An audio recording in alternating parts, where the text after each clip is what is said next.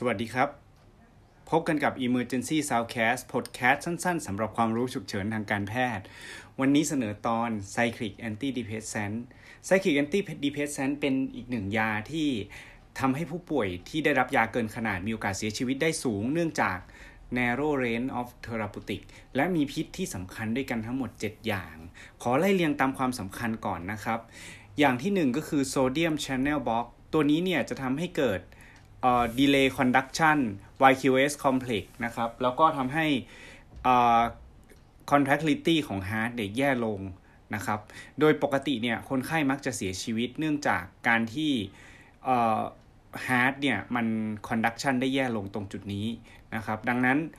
sodium channel block เนี่ยก็ตัวเป็นพิษตัวสำคัญเลยตัวที่2เนี่ยก็คือ potassium channel block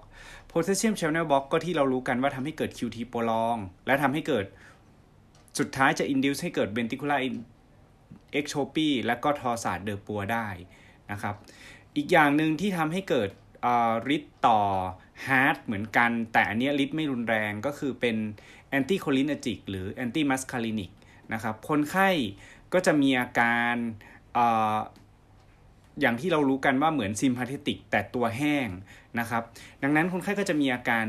ตัวแห้ง hyper temperatureแล้วก็มี urinary retention แล้วก็ทางการทาง CNS ก็จะมี agitation to delirium จนถึงขนาดชักแล้วก็โคม่าได้นะครับต่อมาฤทธิ์อีกอย่างหนึ่งก็คือเป็น alpha adrenergic blocker ตรงนี้เนี่ยก็จะทำให้คนไข้มีลักษณะของ orthostatic hypotension หรือ hypotension เกิดขึ้นได้ต่อมาตัวฤทธิ์โดยตรงเนี่ยที่จะทำให้ serotonin norepinephrine ข้างเนี่ยก็คือมัน inhibition of norepinephrine reuptake นะครับสุดท้ายคนไข้ก็จะมีปัญหาเรื่องnorepinephrine เนี่ยข้างสูงแล้วคนไข้ก็อาจจะมี hypertension ในช่วงแรกแล้วก็ช่วงหลังๆเนี่ยก็จะมี hypotension เกิดขึ้นได้ครับต่อมานะครับอีกตัวหนึ่งก็คือมันจะมีฤทธิ์บล็อกของGABA A receptor ในสมองนะครับดังนั้นคนไข้ก็จะอาจจะเกิดอาการชักได้และสุดท้ายนะครับก็คือ antihistamine receptor อันนี้ก็จะทำให้คนไข้ง่วงซึมได้ดังนั้นฤทธิ์ทั้งหมด7อย่างที่รวมกันเนี่ยก็จะทำให้คนไข้มีอาการต่างๆมากมายเกิดขึ้นอย่างไรก็ตามหลังจากที่คนไข้กินยาเข้าไปเนี่ยหากไม่ได้เกินขนาดเนี่ยก็ไม่ได้มีปัญหาอะไรแต่ถ้าเกิดคนไข้กินแค่ประมาณ10มิลลิกรัมต่อกิโลขึ้นไปเนี่ยก็มักจะเกิด fatality นะครับได้เลยทีเดียวดังนั้นประเด็นสำคัญเนี่ยเราจำเป็นจะต้องรู้ว่าฤทธิ์ต่างๆของมัน7อย่างของมันเนี่ยมีอะไรบ้างดังนั้นอาการแสดงของคนไข้เนี่ยอาการแรกสุดเนี่ยที่จะมานะครับแล้วเราจะทราบว่าคนไข้เนี่ยมียาเกินขนาดก็คือมี tachycardia ซึ่งเป็นอาการของ anti muscarinic หรือ anti cholinergicดังนั้นถ้าคนไข้มีแทคกี้คาเดียเกิดขึ้นเนี่ยต้องเริ่มสงสัยละว่าคนไข้มีปัญหานะครับเวลาเราวินิจฉัยเนี่ยเราก็จะวินิจฉัยผ่านอยู่4อย่างด้วยกันอย่างแรกนะครับก็คือประวัติการกินยาอย่างที่2เนี่ยเราก็ต้องตรวจท็อกซิโดมดูว่าคนไข้มีอาการเข้าได้กับสิ่งเหล่านี้ไหมอาการเป็นไปได้ไหมอย่างที่3ก็คือ EKG finding ครับ EKG finding ของคนไข้เนี่ยมักจะเกิดEKG ที่มีลักษณะผิดปกติก็คือมี R ใน aVR และ S ใน LID1 แล้วก็มี Y QRS complex นะครับเนื่องมาจากมันเกิดการบล็อกขึ้นนะครับที่ Sodium Channel แล้วทำให้ EKG เนี่ยมีดีเลย์นะครับat terminal 40 millisecond ดังนั้นก็จะมีลักษณะของ right axis deviation เกิดขึ้นดังนั้นเวลาที่เราดู EKG เนี่ยก็จะเป็นตัวสำคัญที่จะช่วย Diagnose ได้อย่าลืมนะครับมี R ใน aVR แล้วก็ Negative S wave ใน LID1 อันนี้ก็จะช่วย Diagnose ได้อย่างยิ่งเลย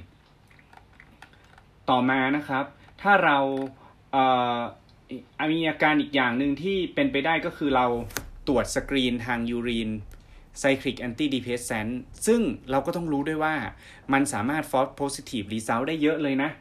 ครับจากหลายสาเหตุก็คือตัวอาจจะเจอในพวกคาบามาซิปีนนะครับเซทริ ซีนเนาะไซโคเบนซาพีนไซโคเฮปตาดีนนะครับไดเฟนไฮดามีนไฮดรอกไซซีนเควทไทอาปีนแล้วก็ฟีโนไทอาซีนหรือว่าไทโอริดาโซนนะเ เป็นต้นนะเพราะฉะนั้นเราก็ต้องรู้ว่า false positive เนี่ยมันเกิดได้จากหลายๆกลุ่มดังนั้นเราก็อย่าคาดว่าคนไข้เนี่ยจะต้องกินยาตัวนี้เท่านั้นเวลามัน positive ครับเมื่อไหร่ก็ตามที่เราเจอคนไข้เนี่ยแล้วเข้าได้กับการกินยาเกินขนาดสิ่งหนึ่งที่สำคัญก็คือว่าเมื่อคนไข้มาถึงในชั่วโมงแรกเรายังคงแนะนำว่าให้ทำ gastric reward ได้นะครับและอาจจะพิจารณา single 1 กรัมต่อกิโลของ Activated Charcoal ทาง oral หรือ NG ก็ระมัดระวังดีๆถ้าคนไข้ซึมมากก็ไม่ควรจะให้เพราะว่าคนไข้อาจจะมีความเสี่ยงต่อการ aspirate เข้าไปได้ครับยาออฟชอยอีกตัวหนึ่งที่สำคัญก็คือว่าโซเดียมไบคาร์บอเนตโดยปกติเนี่ยการให้โซเดียมไบคาร์บอเนตเนี่ยจะให้ในกรณีที่เจอ Cardiac Conduction Abnormality มี QRS complex หรือว่าคนไข้มี Hypotension ที่ Refractory to IV Fluid พวกนี้เนี่ยถือว่าเป็น Light Threatening การให้โซเดียมไบคาร์บอเนตจะช่วยทำให้โซเดียมที่สูงไปลดการบล็อกของโซเดียม Channel อย่างที่2ก็คือความเป็นด่างของโซเดียมไบคาร์บเนี่ยจะช่วยทำให้การออกฤทธิ์ของ Cyclic Antidepressant เนี่ยลดลงแล้วก็จะทำให้ไข้อาการดีขึ้นนะครับปกติแล้วเราจะให้โซเดียมไบคาร์บอเนตประมาณ 1-2 MEQ ต่อกิโลหรือพูดง่ายๆก็คือประมาณ 1-2 แอมป์นะครับของ 7.5% โซเดียมไบคาร์บ 50cc เนาะหลังจากนั้นนะครับเราก็ควรแนะนำให้ Maintenance นะครับด้วยโซเดียมไบคาร์บอีก3แอมป์หรือ150 MEQ นะครับบวกใน 5D water นะครับ850ก็รวมกันเป็น 1,000 พอดีแล้วก็ดิบ 2-3 cc per hour อย่าลืมเช็คบัตร pH ย้ำนะครับว่าต้องเป็นบัตร pH 7.5-7.55 นะครับก็จะเป็นปริมาณที่พอเหมาะที่จะทำให้โซเดียมไบคาร์บเนี่ยออกฤทธิ์แบบ effective นะครับ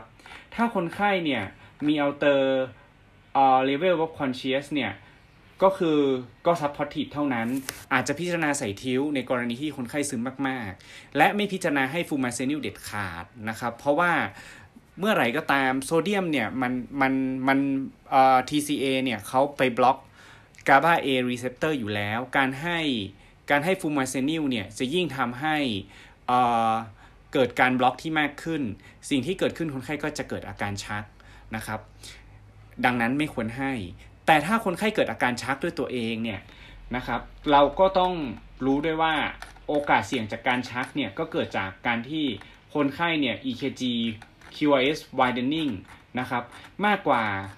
100มิลลิเซกขึ้นไปเนี่ยก็ต้องมีความกังวลเลยว่าคนไข้มีโอกาสชักได้สูงดังนั้นสิ่งที่สำคัญเนี่ยเราจะไม่มีการป้องกันการชักแต่ว่าเมื่อไหร่คนไข้ชัก Benzodiazepine เป็น first line ดักต่อมานะครับก็คือว่า Barbiturate ก็อาจจะเป็น second line ดักที่ให้ได้นะครับอันนี้ก็จะเป็นตัวที่หยุดเราไม่แนะนำให้ฟินิลโตอินเพราะว่ามันจะมีผลรบกวนต่อโซเดียม Channel เช่นกันนะครับดังนั้นเราไม่ควรจะให้ฟินิลโตอินเด็ดขาดเนาะก็ส่วน Cardiac Conduction Abnormality อื่นๆเนี่ยเราแนะนำว่าอาจจะให้antiarrhythmic drug ได้ซึ่งยาที่พิจารณาให้ก็อาจจะเป็นพวก lidocaine เป็นต้นนะครับอีกอย่างหนึ่งก็คือ hypotension โดยปกติแล้วเนี่ยเราแนะนำให้โหลด fluid ก่อนหากไม่ตอบสนองต่อ fluid นะครับเราก็อย่าลืมว่าจำเป็นจะต้องให้โซเดียมไบคาร์บถ้าให้โซเดียมไบคาร์บจนบัตร pH เป็นปกติแล้วยังไม่ดีพอก็อาจจะต้องพิจารณาเป็นnorepinephrine dripเพราะว่าตัวนี้ก็จะไป directly ทำให้เกิด vasospasm โดยตรงแล้วทำให้คนไข้เนี่ยลดอาการจากalpha blocker ที่เกิดขึ้นนะครับอีกตัวหนึ่งที่สามารถพิจารณาให้ได้แต่ยังมีผล controversy อยู่ก็คือ lipid emulsion โดยทั่วๆไปแล้วเราก็แนะนำว่า lipid emulsion เนี่ยมันจะมีประโยชน์ต่อยาที่มี lipid soluble ดังนั้นการให้ในกลุ่มนี้เนี่ยก็ดูจะมีความเหมาะสม